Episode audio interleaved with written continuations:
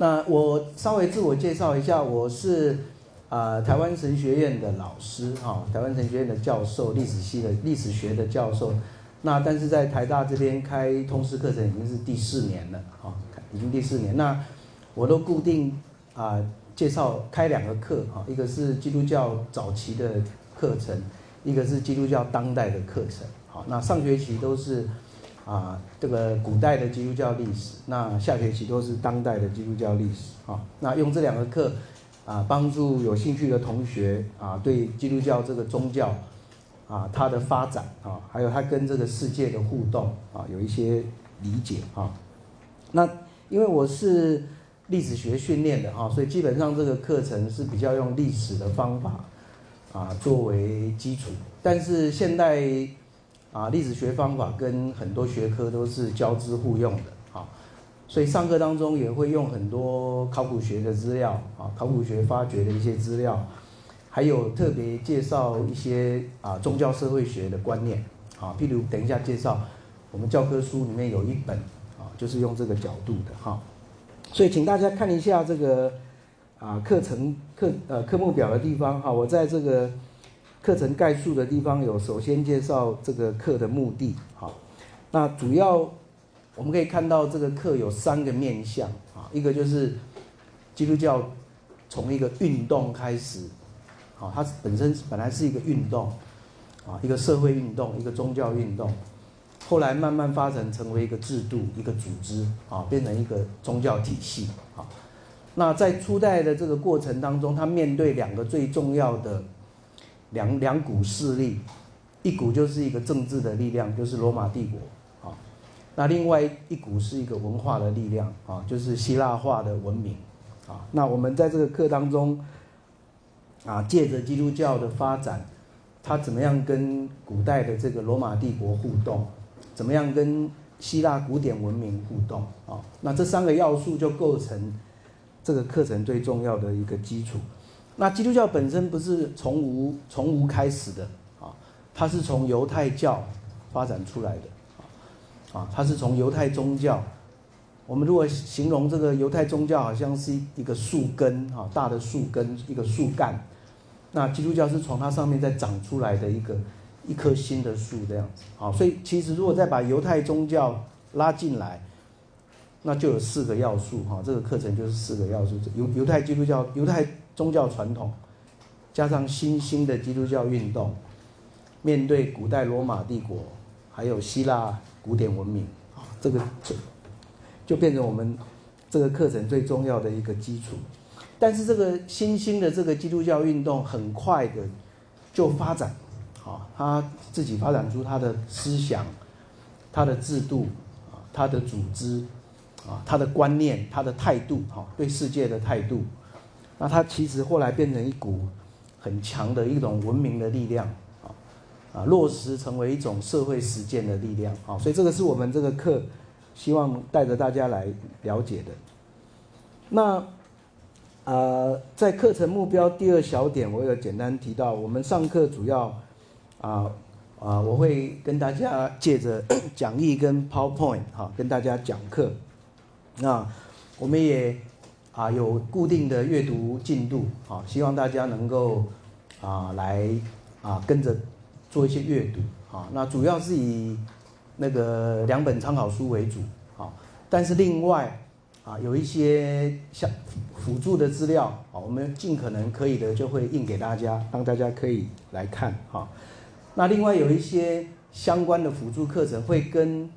啊，其中作业的那个心得报告有关啊，我等一下会再说明啊。所以我们希望上这个课，大家也可以阅读一点啊基本的历史文献啊。另外我们会放一些影片啊，那主要比较是啊这种啊历史性的历史历史性的影片，特别是啊英国国家广播公司这个 BBC 啊，BBC 在三年前有做了。啊，一一系列的一一个影片非常的好哈，那个介绍基督教的发展啊，我们也会啊借用那那个部分里面有两个到三个影片哈，那还有就是啊 Discovery 啊，这个 Discovery 它也有一系列关于关于这个罗马帝国、希腊文明发展的啊这些影片，我们上课会借用影片，也帮助大家了解啊。那希望大家上课之后，借着这个小组讨论的时候啊，可以把想要更了解更多的，在小组当中跟助教、跟同学啊互相讨论啊。那这这个目的是希望。啊，让大家把所学跟我们的生活经验做一些对话跟连结啊。那我们这学期也有一个设计，就是有有一次的校外教学啊，那那就是一次而已。我们希望希望啊排好时间哈，那啊把同学分成五组好啊去参观不同的宗教的他们的啊这个聚会的场所，好像犹太犹太教的会堂啦啊，伊斯兰教清真寺啊。啊，台湾以前没有东正教，哈，那这这十年有一个新的东正教的教会，哈，所以可以去参观。还有天主教、基督教，哈，总共五个，哈。那所以大概这是我们这个课的基本的啊架构，啊，简单跟大家说明。那课程的内容呢，我就不详细说了，哈，就是。呃，在下面我们按照日期哈，每一周有不同的进度哈，阅读的进度还有主题哈，这个部分我们啊是沿着时间的时间的轴发展啊，从犹太教开始介绍起，介绍耶稣运动啊，然后介绍基督教跟犹太教的关系，然后他怎么跟罗马帝国互动，怎么样跟希腊文化互动啊，然后自己如何开始发展出自己的。不同的面向啊，两性的议题啦，组织的议题啦，啊，阶级属性的议题啦，等等啊。那这个呃主题式的部分到后面会比较明显啊，前面比较是时间轴的，可能后面就变成主题式的哈。那这个大家我们上课的时候慢慢就会进入这个不同的主题好，那这个部分我就不详细介绍，请看到第四页。我稍微介绍一下这个我们的教科书，好，我们主要有两本教科书啊，那两本教科书在你们的那个啊意愿调查表里面，也希望你们能够选哈，至少选买一本哈，可以作为呃上课阅读用，还有写写心得报告用。那两本要一起一起买最好哈，因为。两本的观点又不太一样，这样子好。那稍微介绍一下，第一本是宗教社会学啊的一个学者写的一本非常不错的书哈，《基督教的兴起：一个社会学家对历史的再思》哈。那这本书当然很可惜，它只有简体版的啊，只有简体版的啊。如果呃简简体的阅读还不够强的人哈，说不定可以借机会练习一下哈，这个。这本书是一本还不错的书，它用宗教社会学的角度来分析一个基督宗教发展的过程，哈，那就是比较不是从一种宗教的观点在看的，哈。那这本书比较厚一点，内容也比较深一点，啊，因为它啊用一个社会学分析的观点，啊，有一些社会学的理论会用在里面，哈。那第二本书比较薄一点，也比较简单一点，它是一本导论。的书一本入门书啊，是哈佛大学退休教授啊，Harvey Cox 写的《基督宗教》啊。那这本书本来就是写给一般读者的一本导论的书，所以非常好读啊，非常好读。如果认真读，可能一两天就把它看完了哈。但是这本书写的也很好，对完全对基督教没有概念的人啊，它其实是一本。入门书哈，可以让这个完全没有概念的、对基督教没有概念的，很容易就可以大概掌握到基督教的简单的历史、它的组织架构、它的精神所在，哈，它的特质是什么？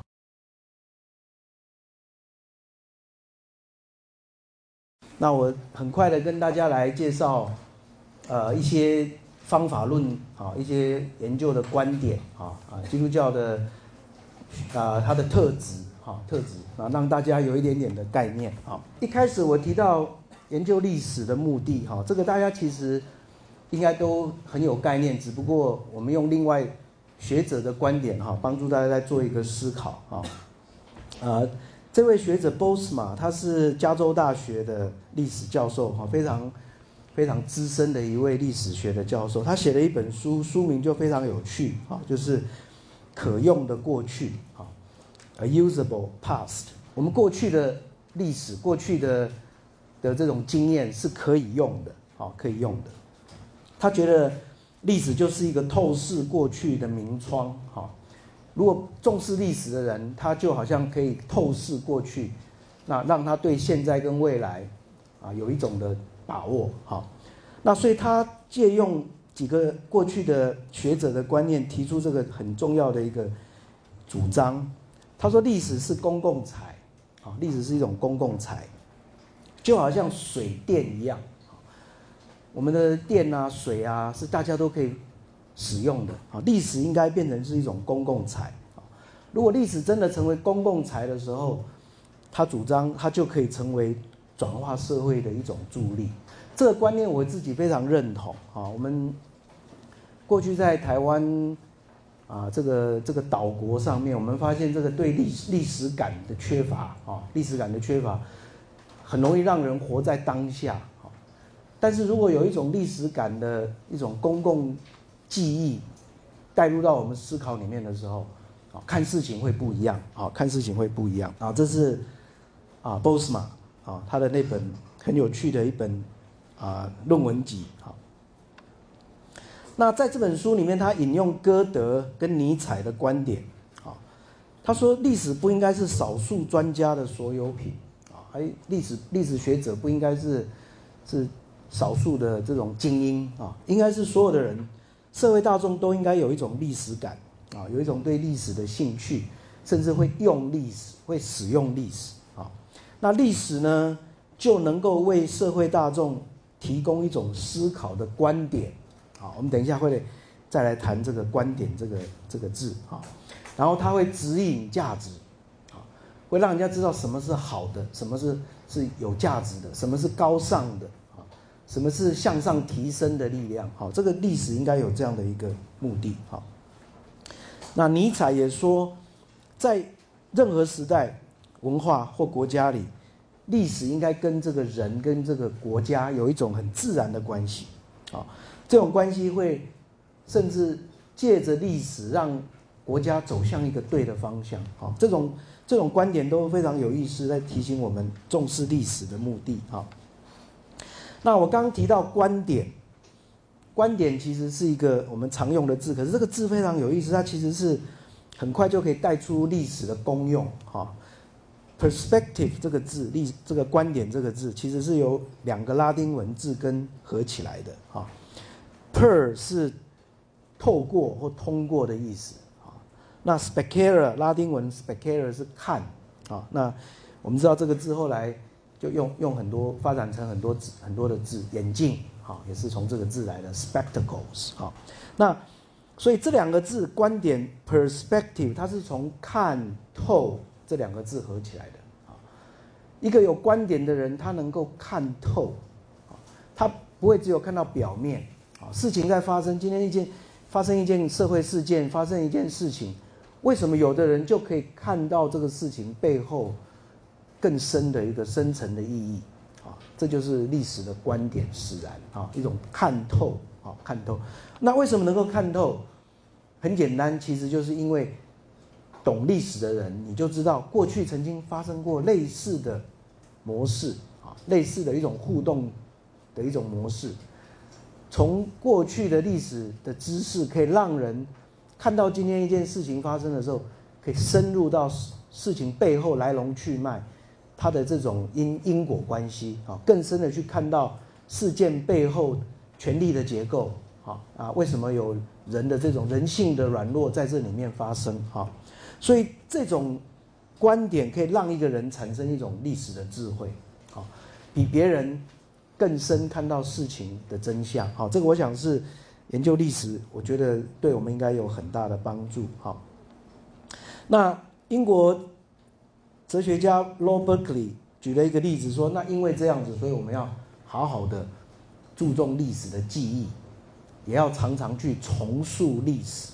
好，历史如果知道了，被留下来，被保存下来了，历史故事被保存下来，要常常去讲。讲这个历史，才能够让这个历史的记忆跟这个智慧观点留给后人。好，那他讲了一句很有趣的一个例子，举了一个很有趣的例子。他说，如果在一个没有人曾经去过的森林，根本就是一个荒岛上面，没有人，根本没有人在那里住，那里面那个岛上面有一棵树倒了下来，啊，可是都没有人听到那棵树倒下来。啊换句话说，没有人去记忆、记述它，去保存这个这件事情的记忆。好，那他说，就历史记忆的角度来讲，这棵树倒下可曾发出声音？好，那他的言下之意，他其实是在说，那到底有没有啊？有没有发生过这件历史？好，这件历史如果没有被人记下来，就好像没有发生过一样。好，那历史记忆跟保存的重要性，我想。我们今天要感谢过去无数的历史家、历史研究者留下很多的故事，留下很多的记录，让我们今天能够从里面来学习智慧。这是 Low Berkeley，好，他是经验哲学家，所以研究历史很重要，就是回到历史现场啊，回到历史现场。那我这边要举一个一本书、一个故事啊，来作为例子，说回到历史现场是什么意思啊？那这是我以前在美国读书的时候的一位老师，哈，是一位非常出色的历史学家，Natalie Davis，啊，Natalie Davis，他写非常多的书，啊，但是他写的这一本最有趣的一本书，一开始是用法文写的，啊，那在法国出版，在法国出版以后，后来被法国的的这个影影剧界把它拍成电影，好，那那个电影得到那个法欧洲的历史奖。啊，欧洲的历史奖。后来呢，这个故事太有趣了。美国呢，美国的影剧界又给他改了那个历史场景。啊，本来是发生在法国的事情，他把它改写成为发生在美国，又拍成一个同样情节的电影。啊，那这个说不定第一个那个法国片可能很少人看过。啊，但第二个这个美国片呢，可能有的人曾经看过。哈，一九九三年。啊，拍的影片啊 Somersby 啊，台湾翻作《男儿本色》啊，这个这是法国片啊，这个军事返乡记好，啊，这是这个美国片啊，美国片 Somersby 好，那这个故事非常有意思，这个故事原名叫做《马丁回来了》啊，他写军事返乡记是意义啊，那那他其实。这个原来的书的名字就是《马丁回来了》啊。那这个故事我很简单的说，他介绍他的情节。就这个这个叫做马丁的人，他是一个一个平凡的法国农村里面的一个农夫。那他在他已经娶了太太，生了孩子，就在那个农村里面工作啊。哎，有一天他就不见了，他离家出走了，不见了。啊，那大家。等几年过了几年以后，几乎就放弃他会再回来的可能。没想到，啊，到了这个十年左右，他突然回来了，啊，突然回来了。所以这个主题叫做马丁回来了。哎，回来以后这个人变得有点不太一样，比较开朗了。回来以后怎样？他会马上跟大家能够重新建立关系，他可以认出他的朋友，跟人家讲过去过去儿时的经验。啊，然后所以没有多久，他的村村里的村民，他的家庭也都重新接纳了他啊。结果呢，不久几年后，事情开始发生啊，有人开始质疑，哎，这个人是不是真的马丁？那也有人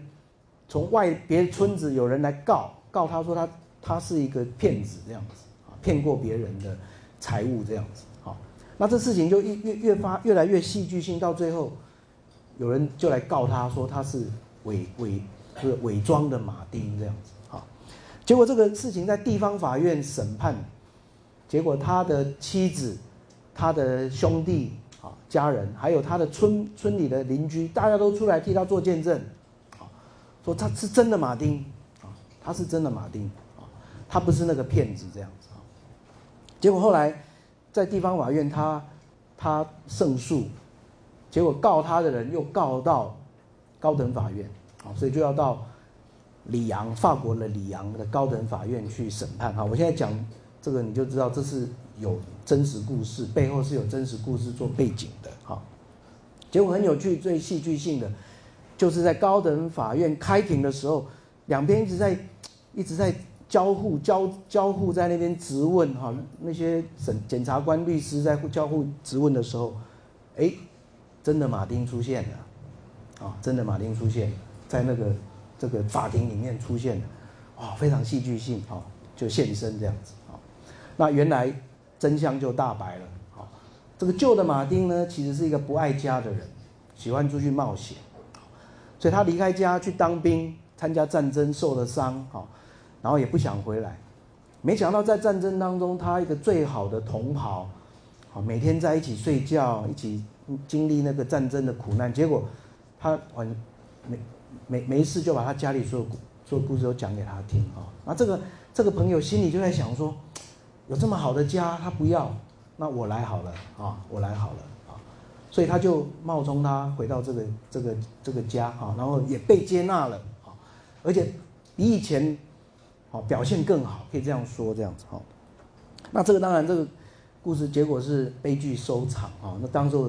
在宗教法庭，还有还有在那个民事法庭，都判这个马丁是这个冒伪伪伪装马丁的人是犯罪，他被烧死在火柱上啊，被烧死在火柱上啊。那这个这个影片后来，我的这个老师把它拍成电影啊，非常有意思，就是。那我为什么要举这个故事做例子？说这个故事其实是一个文学作品拍成电影，但它是一个非常一个真实的历史事件啊。借着这样的一个过程，我们看我们可以，你看过这个电影之后，你会发现你其实是回到历史的场景里面去了解，你会发现说，哎，十三世纪、十四世纪那时候的法国村里面的人，跟我们今天现代人。也有很相像的地方，人性有非常相通的地方啊。虽然历史场景不同，社会脉络不同，人性在历史的考验当中，人性的特质很多地方是很相像的。好，那我在这个啊提到这个地方，就是说，在这个过程当中，我们可以去寻找更深层的历史意义，借着去阅读另外一个历史场景的故事，我们开始去想一些事情啊。到底发生了什么事？为什么会这样？啊，为什么会马丁会做这个决定？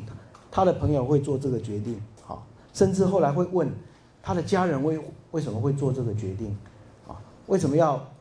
要背替他背书？啊，这里面最有趣的是结局的时候，那个宗教审判官，一个非常威严的一个老老老人啊，他是一个宗教法官，他就跟他的太太两个。在那个火刑的火刑场的旁边，在那边聊天啊。这宗宗教审判官就问这个太太说：“你一开始就知道对不对？啊，你一开始就知道对不对？啊，一直问他说，其实你应该最认得出来，这个人是真的是假的啊？你一开始就知道对不对？啊，那他太太迟疑了很久，后来就点头啊，点头说是这样。”然后他就问他，为什么？为什么你要替他背书，要替他掩护？啊，哎，这很有趣。这个太太最后的答案就是说，他比较好这样子啊，他比较好，比我以前的丈夫好这样啊，比我以前丈夫好。他爱家，照顾孩子，爱孩子，他负责任，啊，他把我们照顾的非常好这样子啊，所以。这个故事有一点点在伦理上，有很多人会觉得，哎，这个有点挑战性的一个啊，一个一个一个故事这样子。但是呢，我们借着这样一个故事回到历史场景，其实很深刻的回到人的生活当中，一个群体的生活当中。哈，我这边提到说，你可以从这个故事读到一个那个时候的，一个离我们很远的一个文化，一个历史场景里面的人，他们的心境、他们的盼望、他们的感受。他们那种很现实取向的生活态度，其实跟我们现代人也对 对照起来也很多可以对对照的地方啊。所以像这样的一个故事，我觉得让我们去想研究历史是非常有意思的。我们借着对过去的历史场景的理解，哈，帮助我们对今天也能够有一些啊反思。好，那这本这个书里面非常有趣的是。他用非常多非传统的历史资料啊。他其实这个这个故事在在法国的农民农村里面非常出名，他们早就拍成那种通俗戏剧，在常常在上演啊。那我的这个老师呢，又去把那个法庭审判记录挖掘出来，所以借着这些东西写出一本非常精彩的一本历史作品哈。那这个哎，这位 Natalie Davis 啊，中间就是这个老师哈。我上课的时候还会介绍他写的其他的作品。他还研究这个奴奴隶的的制度啊，奴隶在人类历史当中，这个奴隶制度对人的冲击跟影响啊啊。这本书也是一本很精彩的书哈，奴隶电影历史哈，借着电影里面在描述的这个奴隶制度啊，然后再探讨人性。跟奴隶制度的关系，好，那在基督教历史当中，奴隶是一个非常重要的议题，好，不不管是在古代是当代都都一样，好，过去基督教历史跟奴隶的贸易，好，奴隶制度是纠葛在一起的，好，我们上课的时候会再讨论这样的题目，好，所以研究历史，我们简单讲有一个很重要的原则，就是避免化约主义。啊我们在座很多同学可能是读理工的啊，读读啊不同的学科，有时候化约是必要的啊。我这我这边举一个例子，是物理学的例子啊。物理学会想要化约，找到那个最精简的原理啊，找到最精简的原理啊啊，找到那个最简单的法则，最好能够找到越能够普遍化的法则越好。好，这是种化约，但是。研究宗教、研究历史不能这样子，啊，这个我想是我们有这个机会上这个课，大家一起来探讨。啊，宗教的问题是很复杂的，基督教的历史也是很复杂的，人性的问题也是很复杂的。好，所以研究历史是 complex 啊，是 complex 是错综复杂的。啊，这 complexity 复杂性本身就是最特别的地方。我们去了解那个历史的复杂性，啊，人性的复杂性，人在这个生命当中面对挑战那个复杂性啊，所以它有色度啊，有色度，不是黑白的，不是善恶分明、黑白分明的啊。所有宗教跟人文的发展都是一样啊，在那种多元、错综复杂当中，在寻找意义啊，寻找意义。那另外一个，我介绍一下宗教社会学的帮助啊。宗教社会学其实是也是很有意思的啊。宗教社会学让我们可以看到，特别研究宗教或研究人文的问题的时候，社会学让我们看到一些表面看不到的东西。好，那我特别这边介绍一本书，是美国当代最有名的一位宗教社会学家 Robert Bella。那他写写了好几本书哈。那但是。对后代影响最深的其实是这一本《新的习性》哈，《新的习性》哈。那这个 heart，我们在讲心哈，宗教跟这个就有很大的关系哈。宗教是心灵，关于心灵的啊。可是心灵也是很复杂的啊，心灵也是很复杂的，心也是很复杂的啊。这个这个呃，美国美国的高中生有一本必读的教科书，是一个啊。啊，八十年前一位二十二岁的女孩子写的一本小说啊，那个书名叫做《心是寂寞的猎人》啊，心是寂寞的猎人。我们台湾最近翻译成，有把它翻译成中文啊，《The Heart is a Lonely Hunter》啊，心是一个寂寞的猎人。哎，这个心好像安静不下来，他会孤独，会寂寞，但一直在寻找，好像猎人一样啊。那那贝拉他这本书很有趣，是说心有一个习性。心也有习惯的，人的心有习惯的，所以这个心会怎么运作，会受到社会文化的冲击影响。啊，活在这个不同时代的人，心的习性就不一样。啊，那今天这个时代更复杂了，人的心所面对的社会文化的制约影响更大。好，那贝拉很有趣，他。他提到说：“哎，像在美国来讲啊，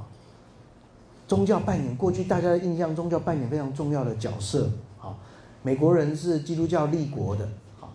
想到美国人就想到美国人是很宗教性的，好，就想到说，哎，他们，哎，这个传统的基督基督教家庭，大家都会去做礼拜，会去聚会，好，那每次总统选举的时候，我我们看这个右边的相片啊，每次总统选举的时候，大家都在看那个总统有没有去做礼拜这样子，哈，候选人一定要去找一间礼拜堂，表现出他是是一个虔诚的基督徒，啊，这是一个。大家印象刻板印象当中的美国的基督教是这个这个样子哈，可是贝拉发现不是这样子，已经变了，啊变了。他在这本书里面，他就研究了几千个美国的一般大众的人民，啊，他去用口述口口口口头这个访谈，访问男男女女许许多多的人，结果发现美国美国人的习新的习性已经变了。不知不觉当中改变了，因为社会的物质化的影响、世俗化的影响、个人主义的影响，在不知不觉当中几十年当中，整个宗教的心态已经有非常大的改变啊。那他研究当中，他发现有一位女性，名字叫做希拉啊，希拉拉森他后来把这个人的名字变成一个专有名词啊，他把它叫做希腊伊人。希拉主义啊，希拉主义，啊，意思说这个这个女性呢，很可以代表一般美国平凡大众的心心理。好，你们如果去查牛津字典，现在这个字已经在牛津字典里面了，希腊者变成一个新的社会学的用语。好，这个希腊呢，代表一种极端的个人主义的宗教心态。啊，意思说宗教变成是一种。私人化的东西在希腊身上很清楚看到，好，那我这边举一点点例子就知道了哈。贝拉他问希拉：“你相不相信上帝？”他说：“我信，啊，我信上帝。”啊，你认不你你会不会认认为自己也是一个基督徒，是一个信仰上帝的人？啊，希拉说是这样子。啊，可是接下去再问下去，就发现很有趣了。啊，她是一个完全。活在新的时代的新的习性里面的女性了啊，她自己说：“我信上帝，但我不是宗教狂。”我已经不记得我上一次去教会是什么时候了。啊，换句话说，他从来不去教会的，啊，不去教会的啊。然后就问他说：“好，那你都没有去教会，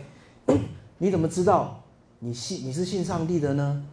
你怎么知道上帝对你有什么特别的心意呢？啊，上帝到底要你做什么？你知道吗？啊？”希腊的回答说：“上帝就是我内心的声音，我心里面总有一个微小的声音啊。我要做决定的时候，我人生要做很多抉择的时候，里面有一个小小声音告诉我怎么做这样子啊。那后来讲到最后，请他做结论，他也讲的很很简单。他说：我觉得上帝就是要大家对自己好一点，爱自己多一点这样子啊，这是上帝对每一个人的心意这样子啊。”那这个很有趣，这个是你说，哎，在一个个人身上有这种的想法啊，其实他又很普遍的存在在美国的社会里面啊。这个这个研究是八零年代做的，一九八零年代做的研究啊。那今天在美国传统社会，特别是白人的社会里面，我想这种走向极端个人主义、走向比较隐私化的现象可能更严重。好，但另一方面。宗教又又有新的变化哦。我们知道这这二十年来，啊，这个啊这个灵恩运动的影响啊，在很多地方又有新的宗教热潮啊，所以宗教的变化其实是随着时代的社会文化制约影响的哈。所以这个我想我们介绍宗教社会学的方法论，对我们也有一些帮助哈。那所以我们的。教科书有这本书哈，基督教的兴起啊，社会学的观点啊，这本书它用了这个方法，可能对我们有一些如果是啊传统用我们在座如果有有是基督教的信徒啊，或者是过去习惯用一种宗教观点看事情的人，哎，可能这个社会学观点会有某一种挑战性，但另一方面，他会给我们一种新的眼光来看啊，看宗教跟现代社会的互动关系好。那另外一名一个非常有名的德国学者啊，因为他最近他的书有翻译，所以我顺便跟大家介绍啊。这是一本小说哈，那个加利利人的影子哈，这本小说非常有意思，他他这本书里面都没有提到耶稣的名字啊，但是这本书其实在讲耶稣这样子啊，所以他用影子这个概念啊，但这本书在描写耶稣出生在一个加利利的那个时代背景里面啊，社会文化的变化好，那这个诶我们。再来一两个礼拜当中介绍耶稣运动啊，会再跟大家提到这一部分哈。那换句话说，我们做一点小小的结论哈，这个研究基督教历史到底为了是可以帮助我们今天这个现代人了解什么啊？我们这个课的目的也应该在这个地方啊，就说基督教的历史发展跟西方的思想史、文明史其实是紧密交织互动的。好，那我们如果认识基督教的历史发展，不但可以理解一个世界主要宗教的思想跟体系啊，今天世界有世界大宗教啊，基督教、伊斯兰教、佛教啊、道教啊、儒教啊，还有印度教，非常多的世界的大宗教。那基督教是一个比较特别的，因为它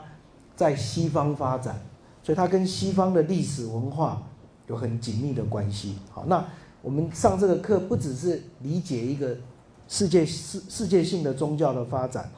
更可以了解到它跟西方文明发展中间的深厚关系。好，西方的政治、社会、哲学、文化、艺术、科学等等，啊，都跟这个基督教发展有关。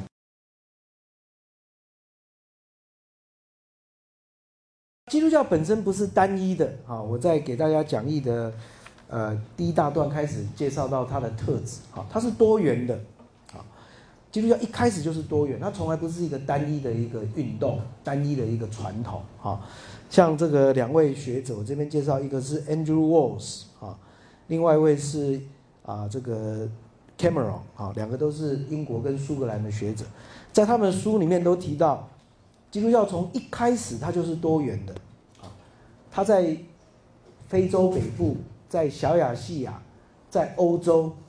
不同的地区发展出来的基督教。传统都不一样，啊，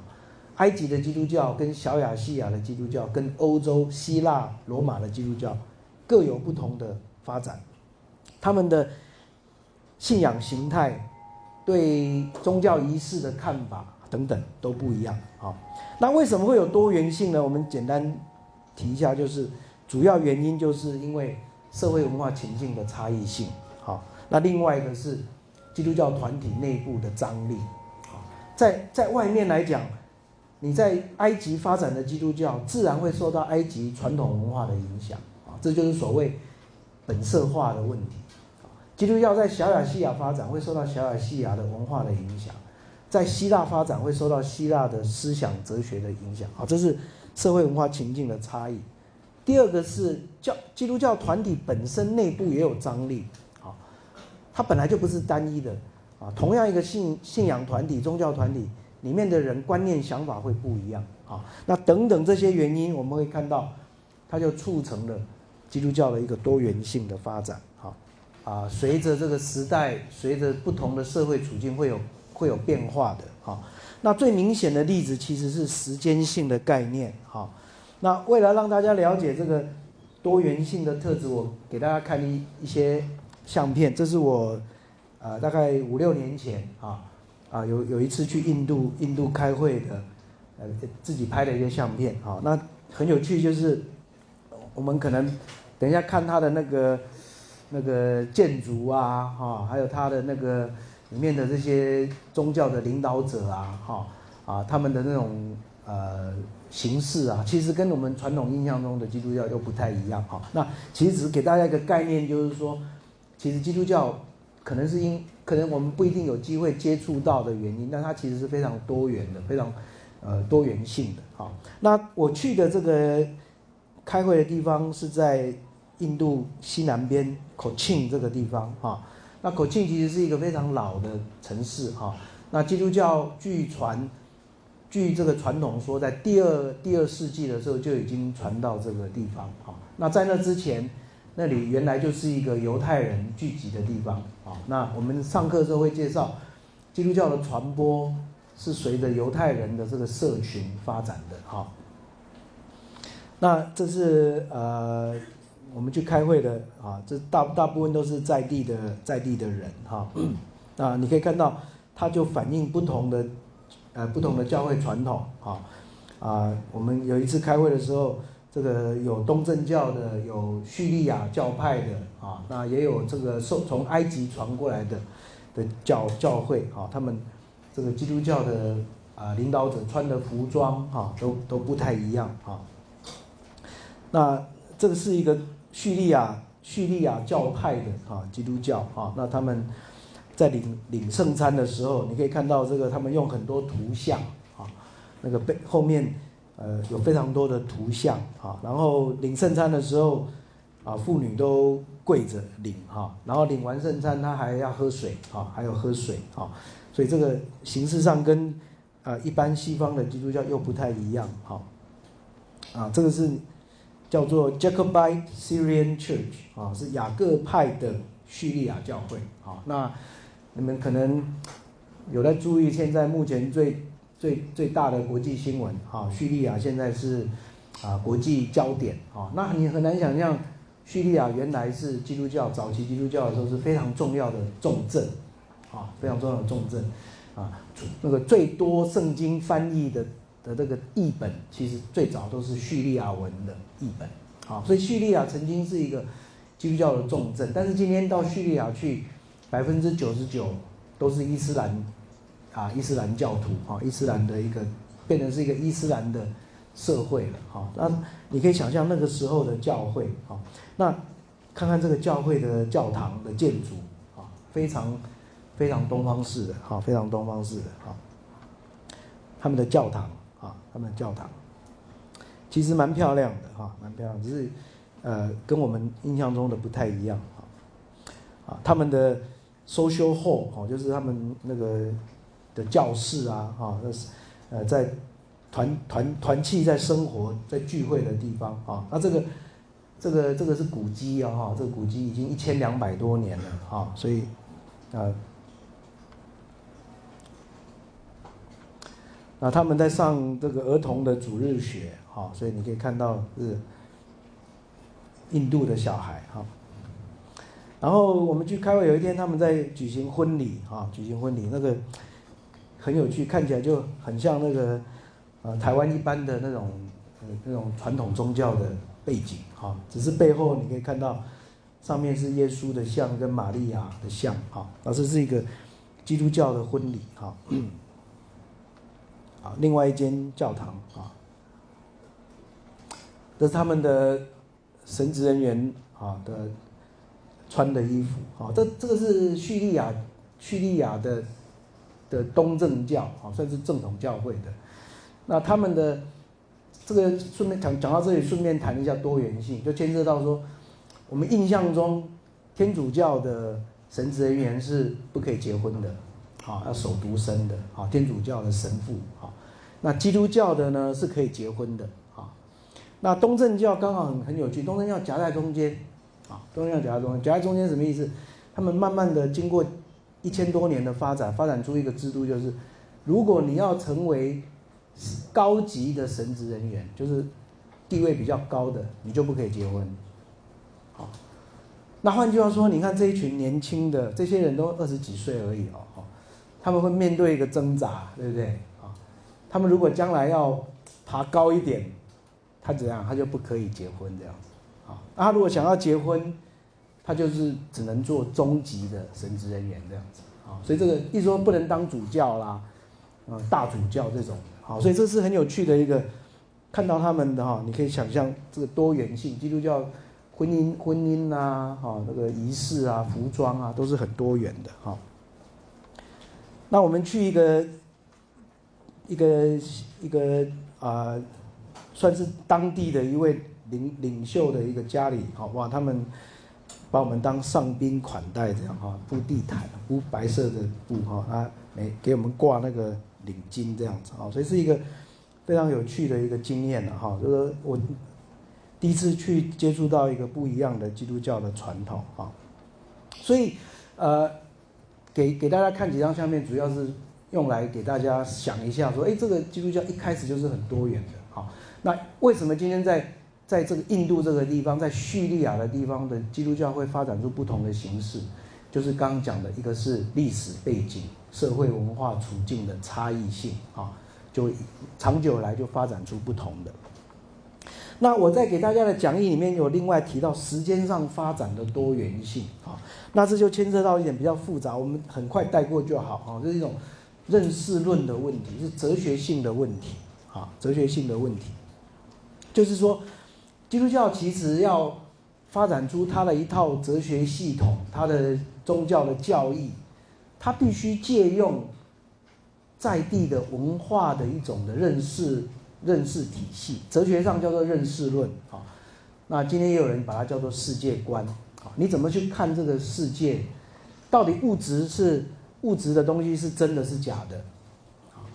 心灵才是真的，物质是假的。然后这柏拉柏拉图的思想啊，物物质是是是不可靠的，心灵才是可靠的啊。哎，你用柏拉图的观点去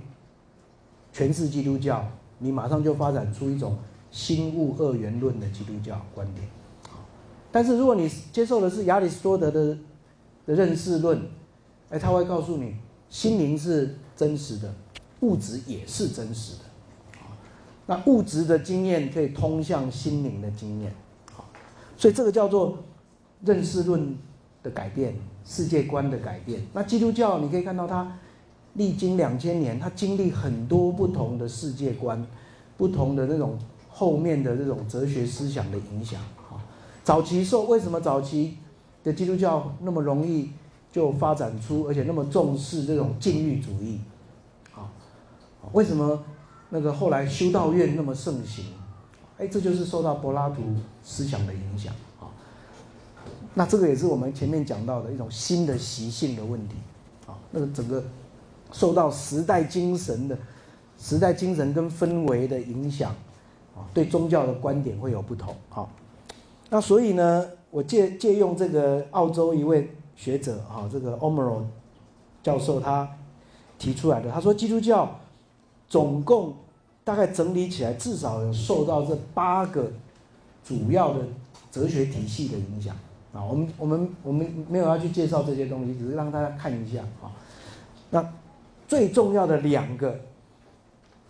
就是希腊文化里面的两大两个大师啊，柏拉图跟亚里士多德，这两个人影响了基督教一千五百年，哦，一千五百年，早期是柏拉图影响最大，再来是亚里士多德，那到近代就很多了哦，哈，近代我们看到十八世纪以后，康德啊、黑格尔啊、马克思啊，你不要想说马克思跟基督教好像没什么连接，马克思对基督教影响也很大啊。啊，这个特别南方的基督教，今天在拉丁美洲的基督教，啊，他们受马克思思想影响，啊，对这种啊基督教的一种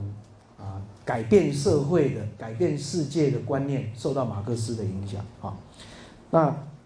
存在主义啊，或是我们翻作实存主义，那影响更大了，啊啊，近代的基督教其实受最大影响是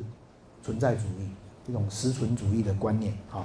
诠释学等等啊，我这边让大家了解，基督教它它不是一个一成不变的，它是一个不断在历史发展当中受到当代的思维影响，他一一直在重新诠释他自己的信仰啊。另外还有另外一个一个论点啊，就是我们研究科学的人可能就比较熟了哈。Thomas Kuhn 他写了一本科学史的研究哈，他提出了这个哥白尼。哥白尼的这个革命的概念，哈，科学史上最重要的一个改变，是哥白尼带来的，从地球中心说改为太阳中心说，哈，那所以 Thomas Kuhn 呢，就借用这种科学的观念，会在每一个时代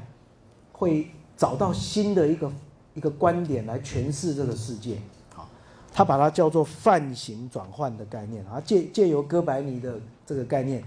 把它称作泛型转换的概念，好，那这种泛型转换其实一直在发生，啊，像我刚刚举的例子，柏拉图是一个范型，后来亚里士多德另外一个范型，啊，当代的哲学受到康德的影响，又是一个新的范型，好，所以天主教一位天主教神学家 Hans Küng 啊，他就用这个概念把基督教历史解释说，把它诠释说有六个范型，啊，六个范型。啊。那跟我们这个课程比较有关的是前面两个，那差不多要进入到第三个。啊，就初代基督教的时候的范型，他把它叫做终末天启范型。为什么？因为初代的基督教还活在一种好像说希望这个世界赶快结束。啊周末赶快来的这种观念里面啊，那到第二个阶段，出这基督教的这些教父时期，他们就受到希腊哲学的影响，开始把基督教希腊化。好，那到中世纪的时候，天主教发展国家跟政国家跟宗教结合在一起了。好，那我们课程大概就介介绍到那个地方。好，那后面近代的发展，我们知道有宗教改革，有启蒙运动。那今天。基督教面对一个最大的一个发展现象，就是普世的运动，好，普世的运动，好，所以这个这是另外一个观点，让大家看到基督教在同一个时代，社会文化不同会有多远，时间的发展也会有多远，好，好，这是 Hans Küng 啊，刚刚介绍的这位天主教思想家，好，那呃，我最后用四个这个。四个图像来介绍基督教的发展，哈，有有一位历史历史家用这四个图像，用四句很简单的话，很容易让大家记起来。两千年的基督教主要有四个时期，哈，初代的时期、中世纪的时期、宗教改革时期，还有现代这样子，哈。那他用四句很有趣的，我们说很很简要又很生动的图像来描写。基督教发展，给大家一个简单的概念啊。第一个时期就是我们这个课程主要的时期，就是初代的基督教时期。当时候基督教是面对罗马帝国的迫害，但没有想到罗马帝国在迫害基督教的过程当中，到最后却是基督教胜出，而且基督教在不久成为罗马帝国的国教啊。所以这这个这个。这个阶段用一句话把它描写说，教会征服了帝国，好，The Church conquers the empire，教会本来是被压迫的，却胜过了帝国。没有想到到了第二个阶段，就是中世纪，中世纪基督基督教变成是最大的一个，我们说一个最大的集团也可以啊，它拥有权力，拥有财富，拥有土地，啊，是整个欧洲最重要的一个。一个体系，好，那也是它最黑暗的时代，就是它开始腐化，好，所以中世纪有人把它说，the church becomes an empire，教会自己变成了帝国，啊，教会自己变成了帝国，好，那这个是我们看到中世纪一个基督教的发展，好，那到了十六世纪宗教改革的时候呢，因为教会本身的腐化带来教会内部的宗教改革，好，那这已经不是我们这个。学习的课程啊，但是我们把这个整个历史大概简单介绍一下。这个时期把它说，把它称为 The Church Shakes the World 啊，啊，这个教会震惊了世界。为什么？因为教会自己做自我改革，啊，非常有名的马丁路德，起来改革教会，啊，接下来课文改革教会，好，那教会这个改革呢，进一步影响了世界的改变。好，可以说这个第三个阶段可以说是人类历史上基督教对世界影响最大的时候。好，借着教会基督教的改革，带动世界的新的革命。好，那到了最后近代的阶段，刚好相反倒过来啊。刚刚说是教会震动了世界，那近代世界则是世界震惊的教会。The world shakes the church。好，我们可以想象，十八世纪以后。科学文明的发展，现代思想的发展，反而是世界不断的在冲击的教会啊，冲击的基督教的发展啊。所以大概我们，呃，我们可以简单的可以看到，这个基督教本身是非常有趣，它经历的时代的变化，社会文化多元的变化啊。所以我们这个在这个课程当中，希望借着这个呃各种的主题啊发展，让大家对基督教有一个简单的了解哈。在我们这个课当中，最重要就是要介绍这样的一个发展，哈，这个，呃，我用那个小画家画的哈，所以不是画的特别好哈。我们可以看到，在土壤在在这个土壤上面有一个罗马帝国社会对这个政治的一个一个一个实况在那里。另一方面是希腊化的一个文化在那个地方哈，所以基督教这棵树的发展，其实是在一个罗马帝国的政治处境跟希腊文化的文化土壤成长出来的。所以它吸收的养分啊，吸收的养分是希腊文化啊，但它面对的挑战是罗马帝国啊。然后它原来是从传统犹太教发展出来的啊，我们不要忘了，耶稣是犹太人，耶稣自己也是一个犹太的老师啊，犹太教师拉比啊，犹太的宗教领导者。但不久，因为他的运动，就开创出了一个新的宗教啊。那犹太犹太教非常有趣，这个时候也经历了同样的一个改革，好，他从传统犹太教变成一个拉比犹太教，好，所以这这张图很清楚，你可以看到，这这个时候同时产生了两个新的宗教传统，一个是犹太教，一个是基督教，有人就称说这是是双生子、孪生子，哈，基督教跟犹太教，那他们中间呢，就爱恨情仇，啊，这种。很很纠葛的关系，好，我们将来上课会介绍，所以这个大概是我们给给大家一个简单概念，这个课程啊，主要的一个架构是这样。